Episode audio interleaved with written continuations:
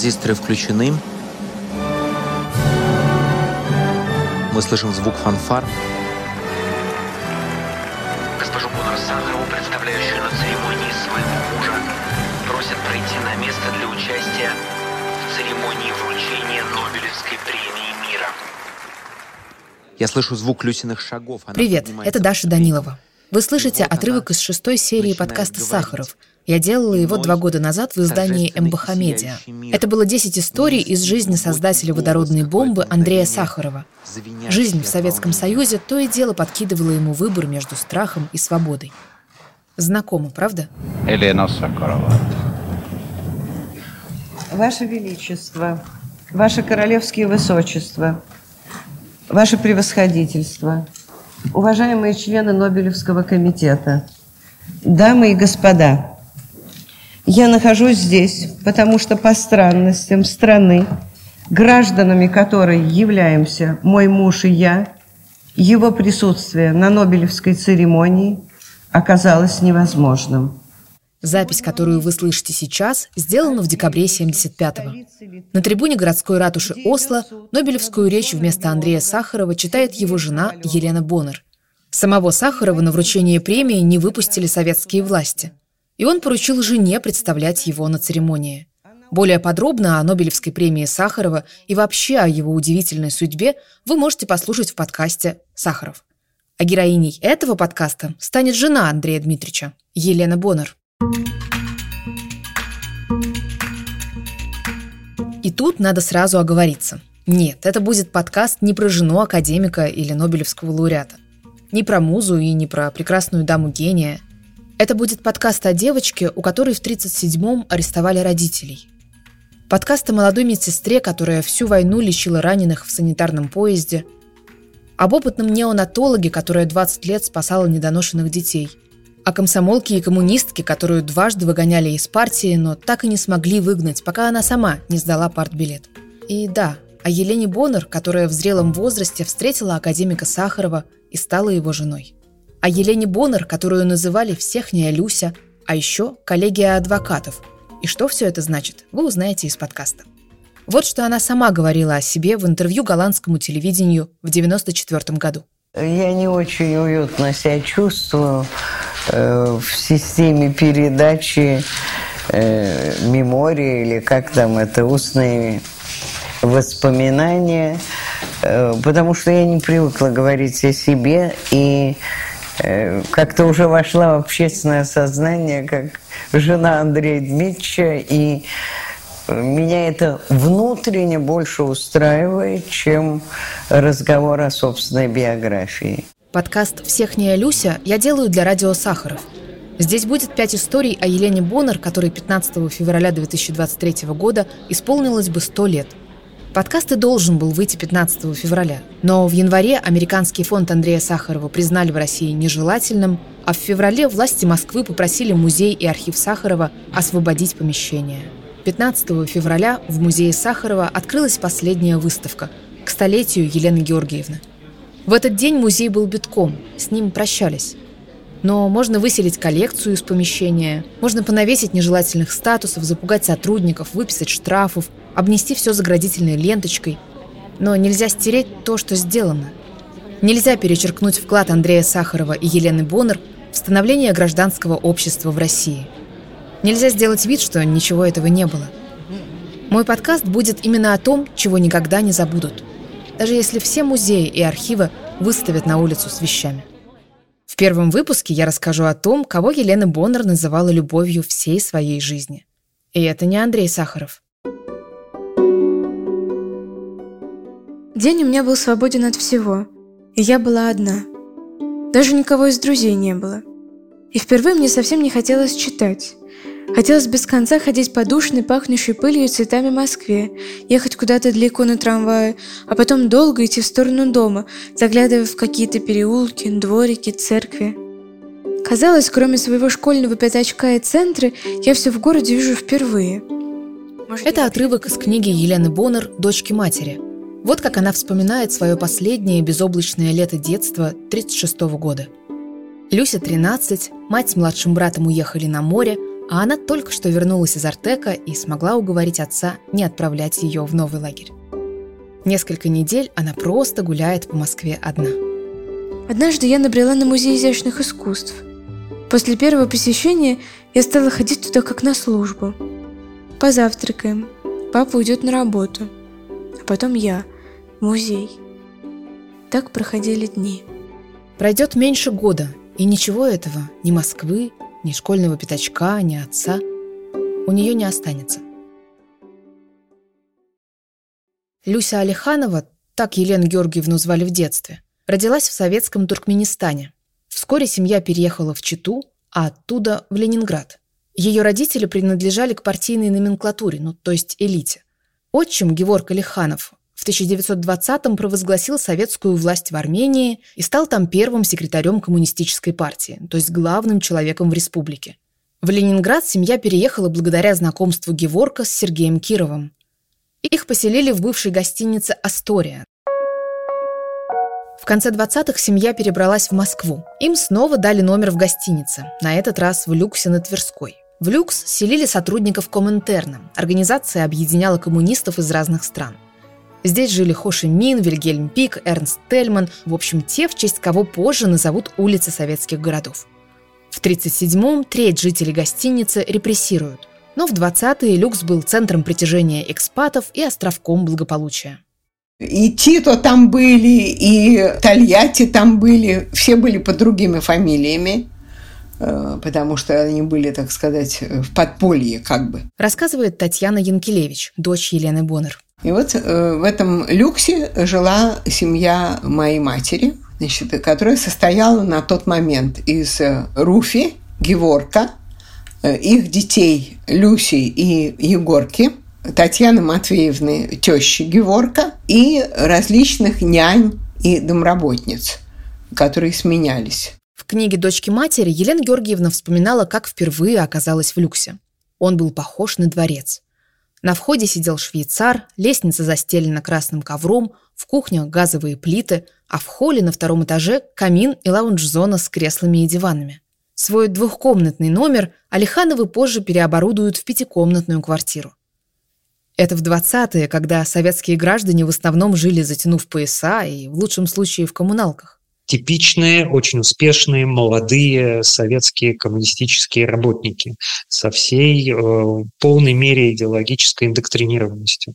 Рассказывает историк Сергей Лукашевский. Интересно в э, подобных семьях то, что несмотря на свой очень привилегированный статус, обычно в этих семьях сохранялось, вообще имело место такое очень здоровое воспитание детей. У них не было такого упоения собственной привилегированностью. Эти дети не ощущали себя живущими как золотая молодежь.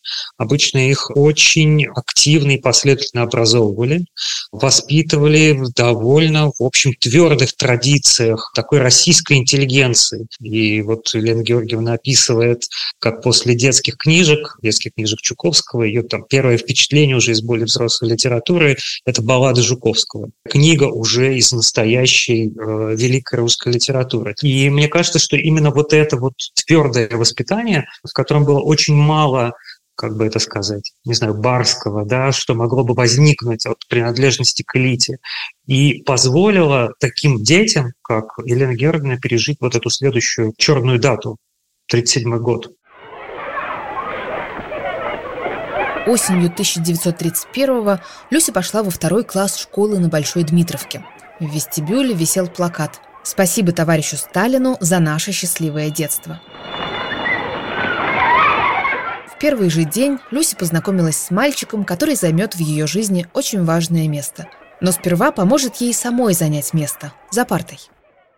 И вот привели меня в класс, ребятишек было много, и на некоторых партах даже сидели по три человека. Очень большие классы тогда были. Учительница, я стою рядом с ней, как всякий новичок, немножко испуганная, что меня ожидает.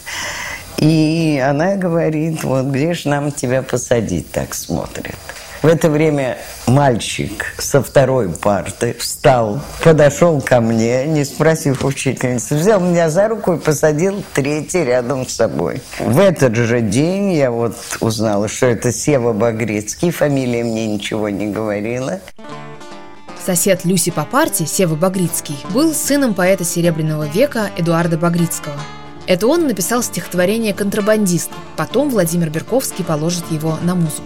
Порывом по звездам проносит шаланду Три грека в Одессу везут контрабанду На правом борту, что над пропастью вырос Янаки, Ставраки, Мама Севы, Лидия Густавовна, была старшей из трех сестер Суок – все три сестры как будто выбирали мужей по книжкам. Младшая, Сима, вышла за поэта Владимира Нарбута, а средняя, Ольга, за писателя Юрия Олешу. По фамилии жены он назовет куклу Суок в «Трех толстяках». Багрицкие жили в доме писателей в Камергерском переулке. Их соседями были Олеша, Платонов, Вера Инбер, здесь останавливалась Ахматова, а Маяковский ждал очереди на квартиру. С балкона было видно Кремль. К Севиному отцу то и дело кто-нибудь приходил читать стихи. Иногда он и сам читал свое. Мы можем послушать, как это звучало. В Государственном архиве фона документов хранится запись 1929-го. Поэт Эдуард Багрицкий читает свою «Песню о солдате». Карпат на Украину пришел солдат небритый, Его шинель в лохмотьях и сапоги разбиты пропавший мглой ночлегов и горечью махорки, с георгиевской медалью на рваной он стал перед простором на брошенном погосте. Четыре ветра кличут к тебе, солдата, в гости.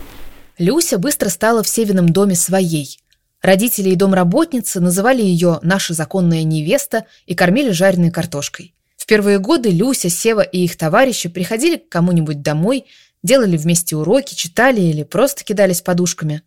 В шестом классе они записались в литературный кружок. Сева уже сочинял стихи, а Люся пошла за компанию. Дома у Севы они стали издавать собственный журнал. Чего еще ожидать от детей, растущих в доме писателей? Я очень много слышала и видела в этом доме. Э, приходили поэты, приходили, вот Журавлев часто бывал и Яхонтов, читали стихи. Э, значит, мы всегда при этом были, э, присутствовали. Все это было на наших глазах. Они там готовили однотомник Багрицкого, а потом двухтомник Багрицкого, а мы в Севиной комнате готовили свой журнал «Спутник». И нам Лида давала машинку, и я вот одним пальцем там печатала стихи Гоги, Севы. В 14 Сева заболел ветрянкой, корью и краснухой, всем сразу – Люся переболела еще в детстве, и потому ее пускали его навестить. Лидия Густавовна даже доверяла Люсе мазать его зеленкой.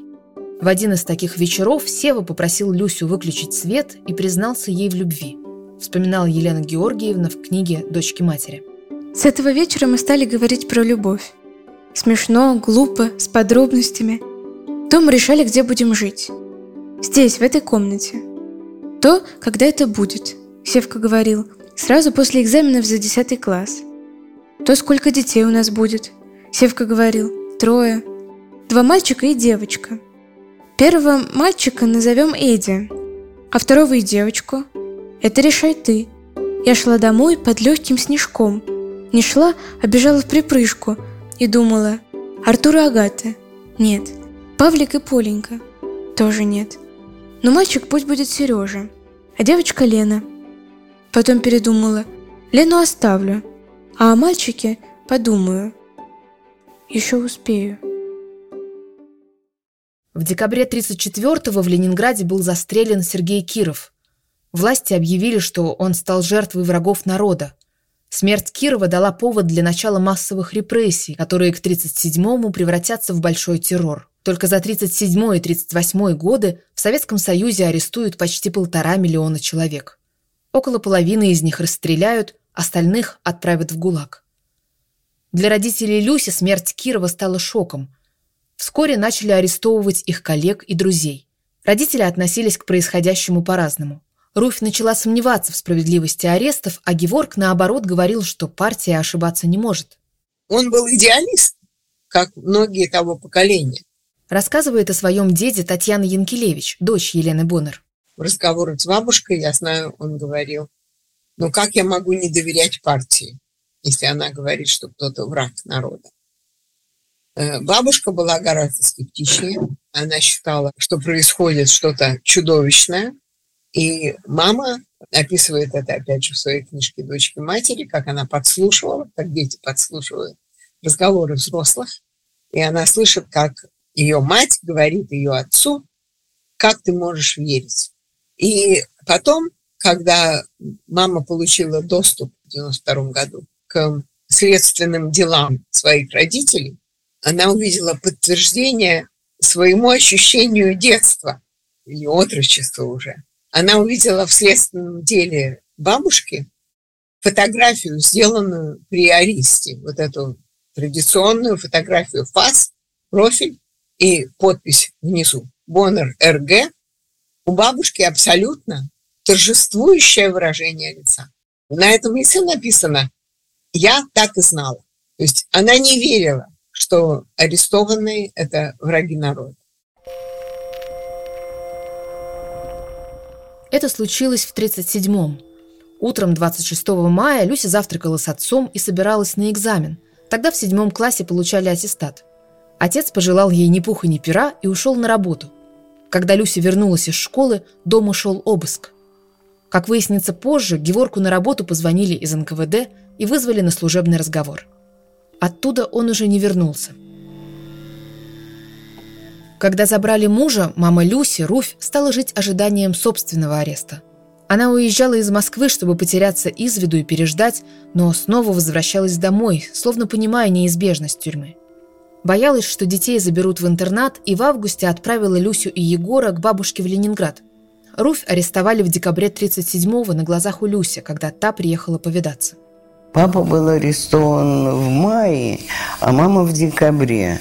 К этому времени мама уже прекрасно знала, что детей, оставшихся без родителей, забирают в детский дом.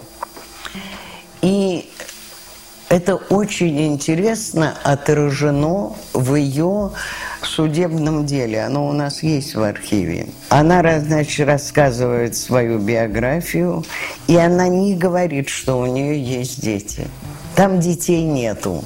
Но позже ее рассказов дело вклеено. Э, справка Дети есть, Игорь, такого-то года, Люся я называлась. Вот. Такого-то года находится по такому-то адресу в Ленинграде.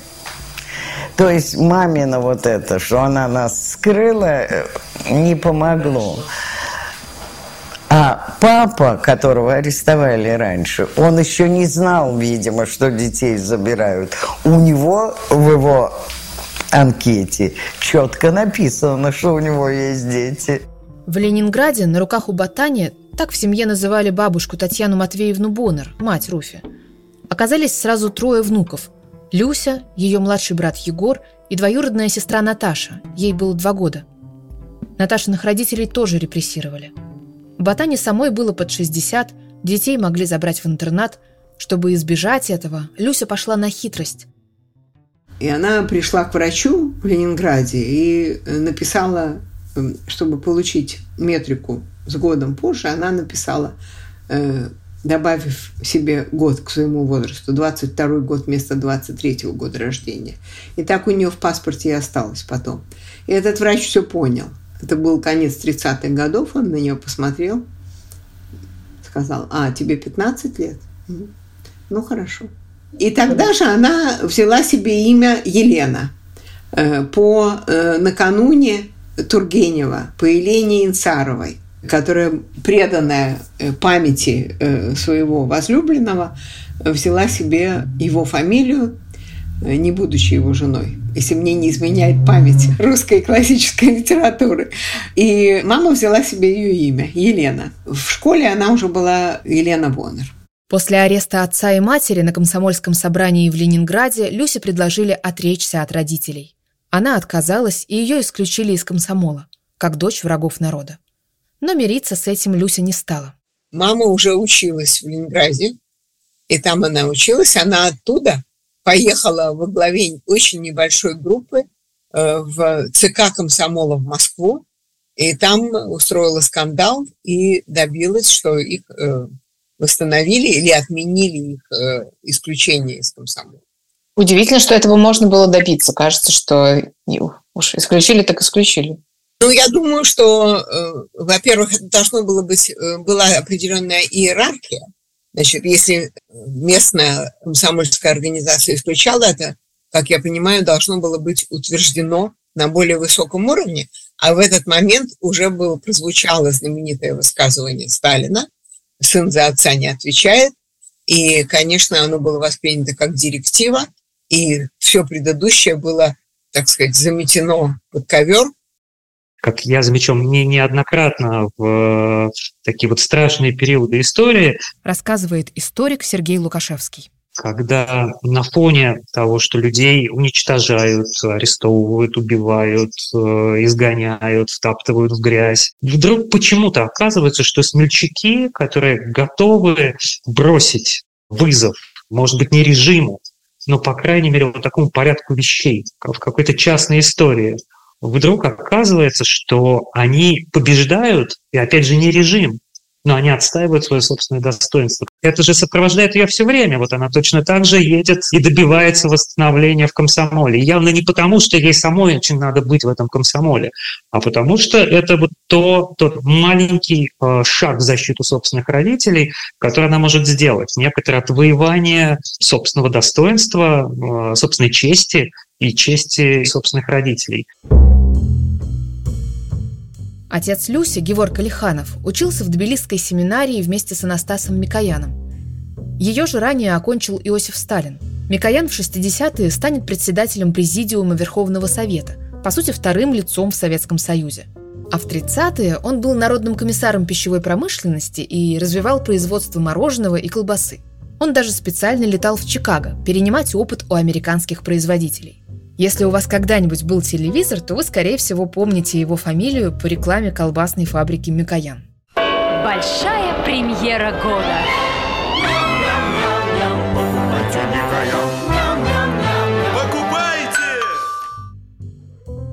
Анастас Микоян и Геворг дружили с юности. Однажды в письме из тюрьмы Руф передала записку для Микояна. В ней она просила спасти мужа – Записку на дачу Микояном в Серебряный Бор повезла Люся. Микоян ответил, что ее отцу ничем помочь не может, и предложил помощь ей и брату. Мама пришла, э, по-моему, одна, без игорки, и Ашхен, жена Микояна, э, была так к ней э, заботливо и тепло так отнеслась, и так ее принимала. Потом пришел Анастас, Анастас Иванович, и, в общем, зашел разговор э, о том, чтобы они, чтобы дети пришли в их семью и остались у них. И мама э, говорила об этом, и даже, по-моему, где-то написала, э, что она так грубо им ответила, никуда мы не пойдем. Тут важно добавить одну деталь. По запросу Микоян в Ютьюбе рядом с рекламой колбасы соседствуют несколько черно-белых видео с выступлениями самого Анастаса Микояна. Вот как в декабре 1937-го Анастас Микоян выступал на празднике в Большом театре в честь 20-летия НКВД. Как раз в это время маму Люси арестовали, а ее отца ждал приговор. Пионер Щеглов Коля в августе года сообщил официальным путем через почту начальнику району отдела НКВД о том, что его родной отец Щеглов Иван Николаевич занимается расчищением совхоза строительных материалов. Увидав, что родной отец, он ему теперь не родной, он сказал НКВД, чтобы отца уничтожить как врага народа. Вот какие люди у нас, товарищи, есть. Вот какие пионеры у нас есть. Вот где наша сила и мощь. Народе! Недопустимость предательства для нее была гораздо важнее, чем какой-то расчет на помощь чью-то и так далее. Это был совершенно такой как бы стихийный порыв, продиктованный просто ее самой сущностью, ее ощущением, э, что такое предательство. И вот мне кажется, что это одна из ее основных черт. не предать, остаться верной. Она замечательно описывает свой разговор с братом, который, когда они остались вдвоем наедине после ареста эм, э, Геворка, он что-то такое, вот надо же, вот же бывают же такие враги народа, даже в семьи прокрадываются. И мама э, страшно на него закричала, по-моему, разбила тарелку, э, она его кормила в этот момент на кухне, что-то жарила картошку, наверное, и накричала на него, что они не враги, и чтобы он не смел даже так думать. Мать Севы, Лидию Багрицкую, задержали летом 37-го, когда она вступилась за арестованного Владимира Нарбута. Севин отец до большого террора не дожил. Он умер в 34-м от обострения астмы, когда Севе было 12. После ареста матери Сева остался на попечении домработницы Маши. В их с Люсей классе родители арестовали почти у половины учеников. О судьбе родителей Люся ничего не знала. Раз в месяц она приезжала в Москву и вместе с Севой выстаивала очередь в Бутырскую тюрьму или на Лубянку. Они делали передачи. Она своей матери, он своей. Буква «Б» с нее начиналась фамилия Севы, с нее начиналась фамилия мамы, и в этот день принимали на Лубянке передачи всем тем, кто на букву «Б». А у мамы еще был отец А. Алиханов. Так что она приезжала из, из Ленинграда на те дни, когда можно было сделать передачи на Лубянке на имя отца Алиханова Геворка и на имя матери Бонар Руфи. Была еще такая девочка, тоже литературная, Софа Беспалова. Ее папа Иван Беспалов, по-моему, был директор или еще что-то такое советского писателя, или гослетоздата, может быть, я путаю. Надо было занимать очередь в Бутырке на передачу. Принимали 50 рублей, больше ничего, ни вещей, ни еды. Очередь занимали, вы, наверное, читали книгу Лидии Корнеевны с ночи. Надо было стоять всю ночь, и холодно, и все. И вот мы считали, что нам ужасно повезло. Там по буквам принимали передачи. Что мы все трое на одну букву. Понимаете, и вот не одной стоять, и немножко страшно, и ночью все это, а, а втроем, как хорошо. Передачи для Геворка Алиханова перестали принимать в марте 38-го. Спустя много лет семья получит справку, что он умер в тюрьме от пневмонии. На самом деле его расстреляли в феврале 38-го. Но Люся узнает правду только в 90-е, когда откроют архивы КГБ. Жена Геворка, Руфь, до этого дня не доживет. После переезда Люси в Ленинград они с Севой продолжали видеться. Но, кажется, на смену детской влюбленности пришли более сложные чувства. Перед войной Сева женился на девушке Марине и в тот же месяц развелся. В последние школьные годы и после он много писал – Работал в «Пионерской правде», печатался в литературной газете и, как и его отец, мечтал стать поэтом. Он играл в молодежном театре Арбузова и Плучика и писал для него стихи. Люся в сороковом поступила на вечернее отделение педагогического института. Вообще-то она успешно сдала экзамены на журфак, но в последний момент ее завернули, как дочь врагов народа. Безусловно, 1937 год обрушивается на все это поколение страшным ударом, когда вся прежняя жизнь перечеркивается, она просто уничтожается. Человек э, действительно оказывается, даже если это не он арестован, не он оказывается в застенках э, НКВД, и не его ведут на расстрел, он все равно в некотором роде переживает такую своеобразную социальную смерть груз которой надо было все время нести, оставаясь в мире живых. И это невероятное воспитание. И, э, конечно, мне удивительно, как какими, в общем, довольно скупыми словами и очень мало жалуясь на свою собственную участь, описывает это Елена Георгиевна. Просто надо было. Надо было теперь выживать с бабушкой, э, братом и двоюродной сестрой. Надо было идти работать, надо было идти работать уборщицей. А вот тут вот, э, да, невозможно было поступить на журналистику. Хорошо, значит, поступаем в другой институт. И в этом же проявляется, на мой взгляд, невероятная жизненная сила. Я думаю, что опять-таки благодаря бабушке и может быть, благодаря некой партийной романтической закваске, идущей от родителей, я э, перенесла это без тяжелой травмы на всю жизнь. В общем, я не сломалась на этом. Хотя я знаю некоторых своих сверстников с такой же судьбой, которые сломались и у которых как-то пропало светлое мировосприятие. У меня этого не было. Маму Люси из Москвы этапировали в Алжир, Акмалинский лагерь жен изменников Родины. Севина мама, Лидия Багрицкая, оказалась в Карагандинском лагере. Отделение НКВД, в которое она раз в неделю ходила отмечаться, находилось на улице поэта Эдуарда Багрицкого. В 1939-м Севе чудом удалось добиться свидания с матерью. Ему разрешили съездить к ней в Карлак. Это была их последняя встреча. Тогда очень редко давали свидания, и я думаю, что это как-то Юрий Карлович Алертша сумел. Вот. А ездил он с, э, Симой, женой Нарбута. Ну, а потом, потом война. Когда началась война, Севе и Люсе не было и двадцати. Удивительным образом оба выбрали один и тот же путь. Пошли на войну добровольцами, хотя каждый мог этого избежать. Еще во время учебы Люся прошла курсы медсестер в российском отделении Красного Креста и в 41-м ушла на фронт. Но об этом я расскажу в следующем выпуске. У Севы был белый билет по близорукости. И все же в декабре 41-го он написал заявление с просьбой принять его в Красную армию. Чтобы добиться своего, он даже обращался за помощью к писателю Александру Фадееву. И тот помог. Сева получил назначение в редакцию полевой газеты «Отвага», вот как в 2014 году вспоминала об этом актриса Татьяна Рейнова.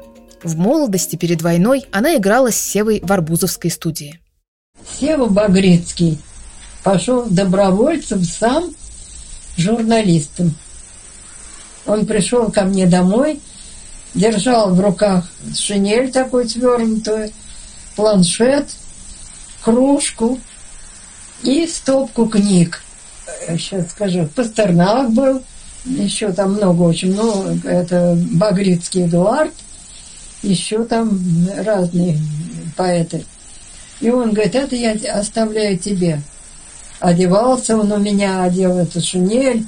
Нелепо он был такой интеллигентный мальчик. А мы у него всегда собирались, он на улице Горького жил, в самом центре, там внизу это, где диетический магазин, во дворе. Ну, он вот по-видимому, такой патриот, он сам пошел, его послали журналистам. Сева Багрицкий действительно мог э, не оказаться на фронте, э, но это ситуация человека, который остался абсолютно один. Отец умер, мать э, арестована, он сам э, находится в глубоком тылу, и ситуация там была всегда да, довольно тяжелая, в особенности морально тяжелая, и еще, естественно, на фоне клейма сына врага народа. А вы думаете, это было все-таки от безысходности? Это не было в этом вот ну, такой романтизации того, что вот я пойду защищать Родину? Да, безусловно, э, были люди, которые э, шли, потому что считали для себя невозможным находиться в тылу. Я думаю, что вряд ли кто-то шел в действительности из э, романтики защиты Родины. Э, скорее, э, это вот это невыносимое чувство, если другие на фронте, почему и рискуют собой а почему я здесь не рискую собой, да, почему я здесь э, уклоняюсь вольно или невольно, даже если у меня есть все права на то, чтобы на фронте не оказаться, да, уклоняюсь от э, этой, этой общей беды. Вот эта история про массовое добровольчество и массовую такую действительно романтическую готовность воевать сильно преувеличена. Люди шли потому, что их мобилизовывали, и, конечно, люди шли для того, чтобы не отставать от сверстников чтобы потом не оказаться в ситуации, вот мы защищали Родину, а где был ты?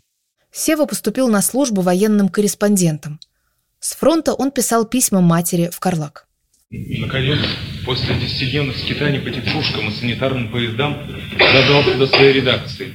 Встретили меня приветливо, накормили обедом, даже спросили, как я себя чувствую, и поселились с очень хорошими людьми. На другой день пошел бродить по деревне. Весь противоположный берег усеян трупами – Из-под снега видны серые солдатские шинели. Не чувство страха охватывает при виде этого зрелища, а чувство глубокого, бесконечного одиночества. Недалеко от биндажа, куда я зашел, лежал труп убитого немецкого офицера. Очевидно, пуля попала в спину, лицо его было обращено к небу.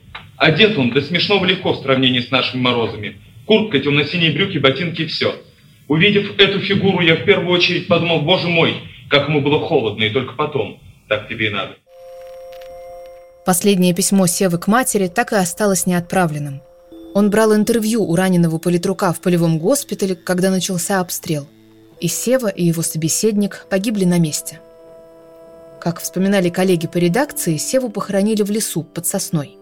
Его сослуживец Евгений Вучетич, будущий автор скульптуры «Родина-мать зовет» на Мамаевом кургане, прибил к дереву дощечку, вырезав на ней стихи Цветаевой. «Я вечности не приемлю, Зачем меня погребли? Мне так не хотелось в землю с любимой моей земли. Полевую сумку Севы с письмом к матери и тетрадкой стихов редакция отправила в Москву писателю Фадееву. Люся пришла с войны в 46-м.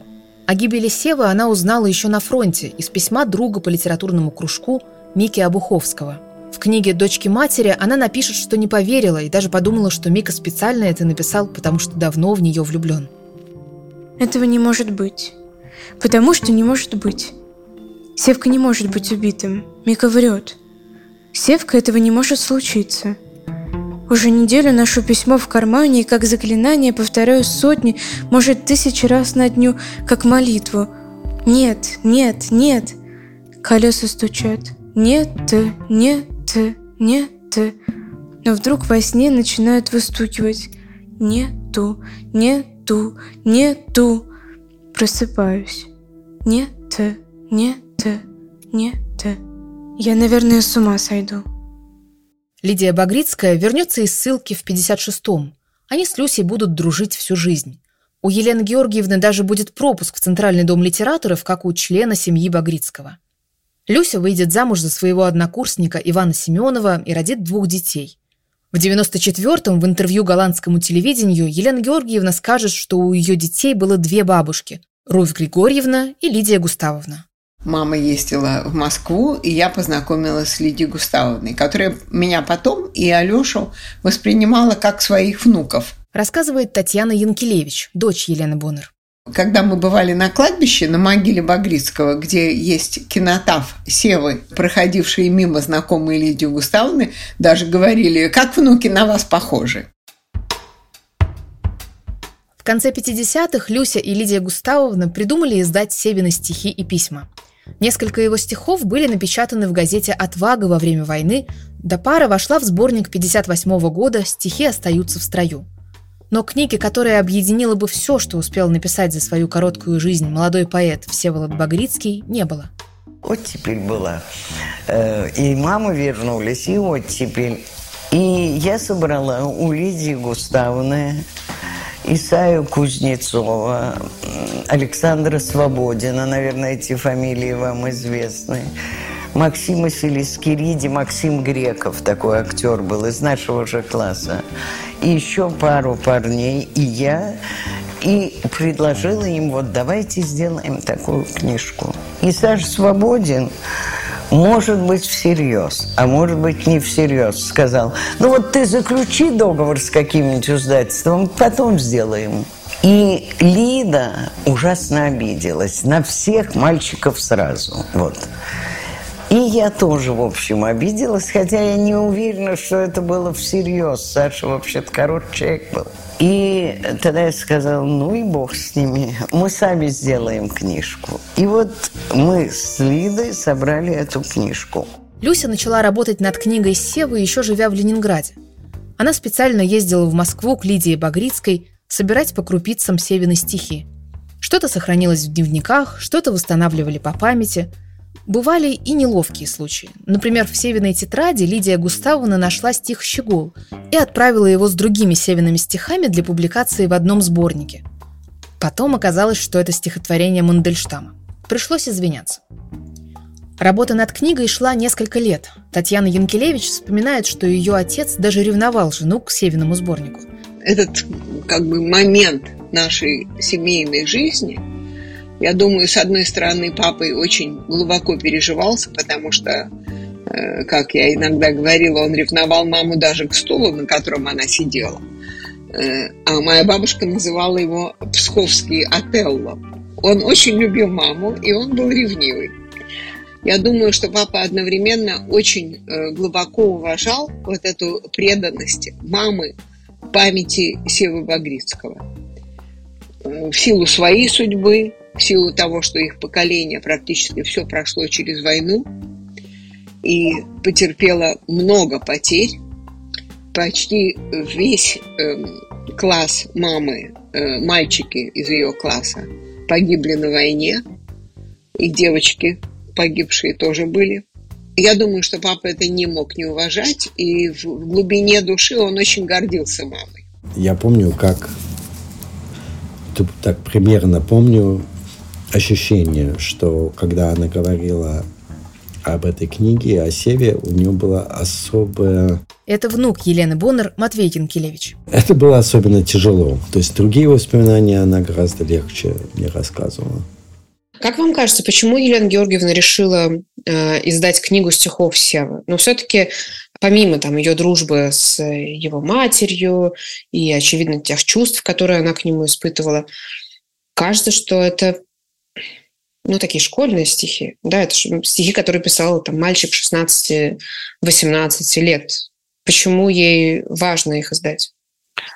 Вся эта история – это про то, чтобы хоть в какой-то степени вернуть, э, дать голос и возможность хоть в таком опосредованном виде прожить жизнь вот этому поколению. Поколению молодых людей, как раз родившихся сразу после революции, которые, ну, если не все, то почти все погибли в мясорубке этой страшной войны.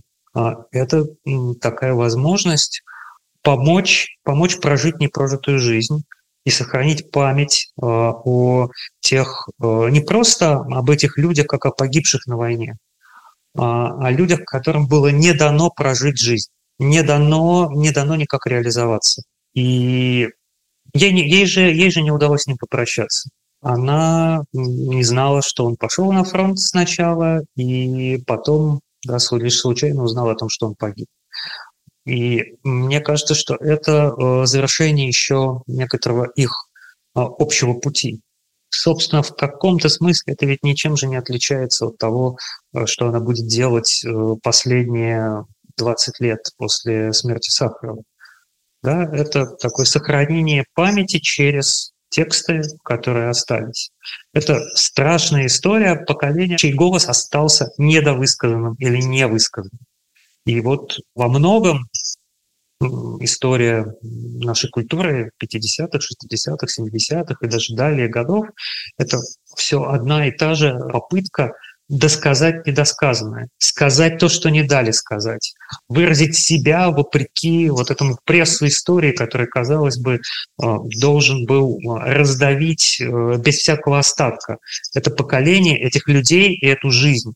И этим они, в общем, утверждали вечность жизни, вечность культуры, вечность слова и некоторым образом вечность себя. Книга Севы Багрицкого «Дневники. Письма. Стихи» вышла в 64-м, а в 65-м поэт Давид Самойлов и режиссер Юрий Любимов написали для театра на Таганке пьесу «Павшие и живые» о молодых поэтах, уходящих на войну – это был поэтический спектакль со стихами Константина Симонова, Давида Самойлова, Бориса Слуцкого и поэтов, не вернувшихся с войны. В основу пьесы лег и сборник стихов Севы, изданный Люси и Лидией Густавовной. То, что он был придуман в 1965 году, это не даром. Говорит актер Веньямин Смехов. Это было 20-летие победы над Гитлером. И вот эти поэты были героями спектакля. Это Павел Коган, Михаил Кульчицкий, и Сева Багрицкий. В роли поэта Павла Когана был Борис Хмельницкий. Его называют секс-символом 70-х. Михаила Кульчицкого сыграл Леонид Филатов, а Севу Багрицкого – Валерий Погорельцев. Мой собеседник Вениамин Смехов играл в спектакле роль от автора. Особенность этого спектакля навсегда одна. Те, кто на сцене, и те, кто в зале – люди, которые разделяли одну и ту же судьбу. нашими отцами и Высоцкого, и Золотухина, и Демидовой, и мой папа были фронтовики, которые или вернулись, или не вернулись с войны. И мы были дети войны, и мы играли детей, которые ушли на фронт и не вернулись. И текст мы произносили тех, кто воевал. И когда спектакль шел, ну вот как мы на сцене, так и зрители в зале. Или это были дети войны, или это были и отцы, и матери, вернувшиеся оттуда. Премьеру «Павших и живых» несколько раз откладывали. Цензоры запрещали стихи и целые сцены, слишком явно напоминавшие об ужасах войны. И все же 4 ноября 1965-го театр поднял занавес. Действие начиналось с того, что трое молодых поэтов – Коган, Кульчицкий и Багрицкий – собираются на войну. Как автор сборника Багрицкого, Елена Боннер стала консультантом спектакля. Она немного помогала Любимову и Самойлову в работе над сценарием. В театр ее привела актриса Марина Полицеймака. Она играла Лидию Густавовну, мать Севы. В чем состоял диалог фрагмента, посвященного Всеволоду Багрицкому? Это на среднюю дорогу выходил в военной одежде актер с э, винтовкой, по дороге ударял винтовкой, включался свет, и оказывалось, что перед ним, то есть ближе к зрителю, сидит мама Сева Багрицкого, а удар прикладом об пол означал письмо. Дорогая мамочка, сплю в холодных землянках, мерзну в грузовиках, скоро весна. На днях уходим в тыл к немцам. Позавчера в землянке командира полка слушал радио. Какое огромное наслаждение доставляет человек музыка. Ты знаешь, Вспомнил товарища по школе, девушек, мою комнату с телефоном под кроватью. Где теперь все? На смену пришли разрушенные города, желтые лица бойцов, бомбы, мины. Знаешь, мама, я теперь стал совсем другой человек. Я многое понял, и если я буду жив, меня не узнают. Когда встретимся, многое тебе расскажу. Я живу назойливо и упрямо. Я хочу ровесников пережить. Мне бы только снова встретиться с мамой, о судьбе моей поговорить. Нет ответа на телеграммы. Я в чужих заплутался краях. Где ты, мама? Тихая мама, добрая мама моя. Я посылаю тебе мою последнюю фотографию. Будь тверда и непоколебима, как бы тебе не было трудно. Знай, родная моя, что мы с тобой встретимся. Целую тебя крепко, твой Сева.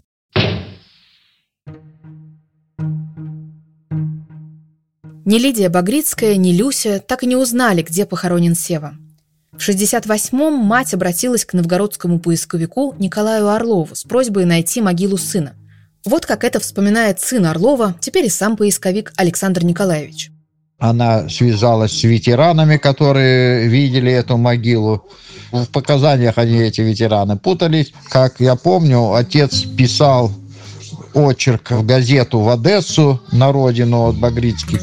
Когда они нашли, он говорит, мы скрыли могилу, ну, лежал погибший, похороненный, и у него в кармане в гимнастерке было много карандашей разных цветных, и вот э, были большие такие роговые очки. Ну, у него со зрением были проблемы, он носил вот эти очки. Поиски заняли то ли три, то ли четыре года – когда Николай Орлов наконец обнаружил могилу Севы, Лидии Густавовны уже не было в живых. Потом умер и сам Николай Иванович, и место захоронения Севы снова затерялось. Александр Орлов видел могилу еще подростком и вернулся туда лишь спустя 20 лет, благодаря случайному знакомству. В следующий раз вот э, на эту могилу я пришел в 90-м году, меня попросил полковник запаса, ну, и я ему рассказал про эту могилу, и он говорит, а пойдемте сходим туда. Я говорю, да я не найду, наверное. Уже прошло-то столько лет. Да ой, пойдемте, пойдемте. Ну вот, лесами, болотами я его привел туда, и на мое удивление я как-то сразу вышел на могилу на эту, ему показал, все рассказал. И потом он уже вот сам в Питере сделал такие туристические маршруты. С тех пор могила Севы Багрицкого стала новгородской достопримечательностью. Знакомый дизайнер сделал 3D-модель памятника, а новгородские охотники собрали деньги и установили мраморный обелиск с портретом Севы и все теми же стихами Марины Цветаевой. Теперь Александр Орлов уводит к могиле Багрицкого-младшего группы туристов. Каждый год в день смерти Севы, 26 февраля, поисковая экспедиция «Долина» отправляется туда читать Севины стихи. Его останки так и остались в Новгородском лесу. Полевую сумку Севы Лидия Густавовна завещала литературному музею Одессы. Там Сева родился. Его рукописи и письма хранятся в Российском государственном архиве литературы и искусства в Москве. Там Сева вырос. Стихи поэта Всеволода Багрицкого теперь учат наизусть школьники к 9 мая. Очевидно, большую роль в том, чтобы его имя не было забыто, сыграли Лидия Густавовна и Люся. Мы двое суток лежали в снегу. Никто не сказал «замерз не могу». Видели мы, искибала кровь. Немцы сидели у жарких костров. Но побеждая, надо уметь. Ждать негодуя, ждать и терпеть. Если ты ранен в смертельном бою, в жестокой сражен борьбе, твой друг разорвет рубаху свою, твой друг перевяжет рану твою, твой друг поможет тебе. Барахло на черный хлеб менять. Каждый день считать себя умеешь, путать планы, числа и пути. Ликовать, что жил на свете меньше двадцати. Соседка Севы по парте Люся Алиханова или Елена Боннер дожила до 88 лет. Она дважды была замужем, в том числе за академиком Сахаровым. Но именно Севу, мальчика, который когда-то в школе взял ее за руку и посадил рядом с собой, Елена Георгиевна даже в преклонном возрасте называла главной любовью всей своей жизни. Он был то, что здесь называют э, childhood sweetheart. Это была первая любовь, и много лет спустя Э, я даже и сказала однажды, что я думаю, что если бы Сева не погиб, то вы бы остались вместе на всю жизнь, что бы ни происходило. И она со мной согласилась, что бывало нечасто. Сева при его чуткости, при его восприимчивости к тому, что происходит вокруг, что можно судить даже по его стихам, он, э, конечно, стал бы диссидентом или даже правозащитником.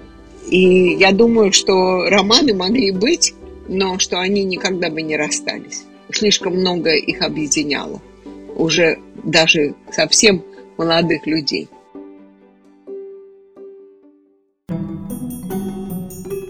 Это была Даша Данилова и подкаст «Всех не Люся».